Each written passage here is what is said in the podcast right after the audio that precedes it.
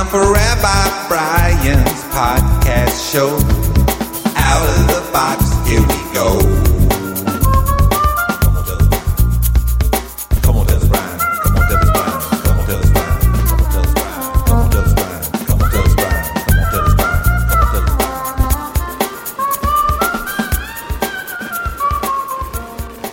Hi, it's Rabbi Brian of Religion Outside the Box. Glad you're listening to this podcast. I want you to take a deep breath. Really, take a deep breath.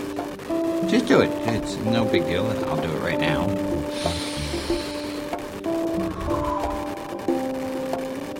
Let's do it again. Take a good amount of air in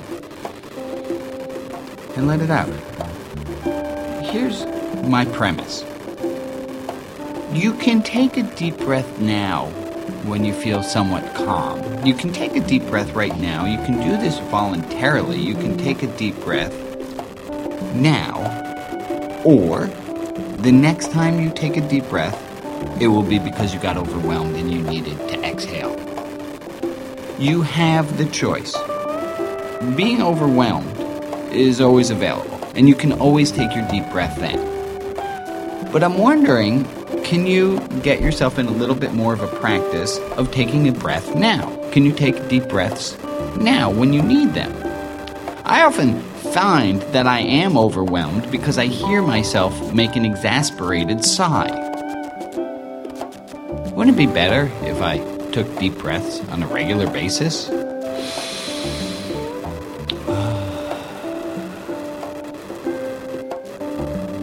Breathing is such a bizarre thing because we can do it voluntarily and we do it without thinking, much like blinking.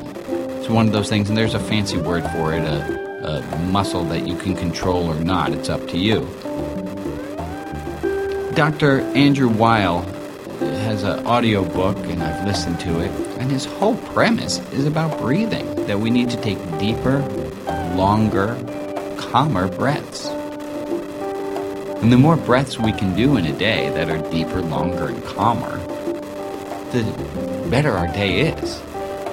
So here's your homework for today.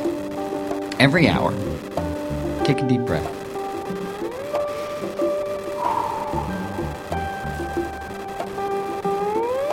And see how it feels. At the end of the day, I have a feeling you'll feel a little bit better. Let's try that again tomorrow. Lots of love. And keep on breathing. I'm Rabbi Brian.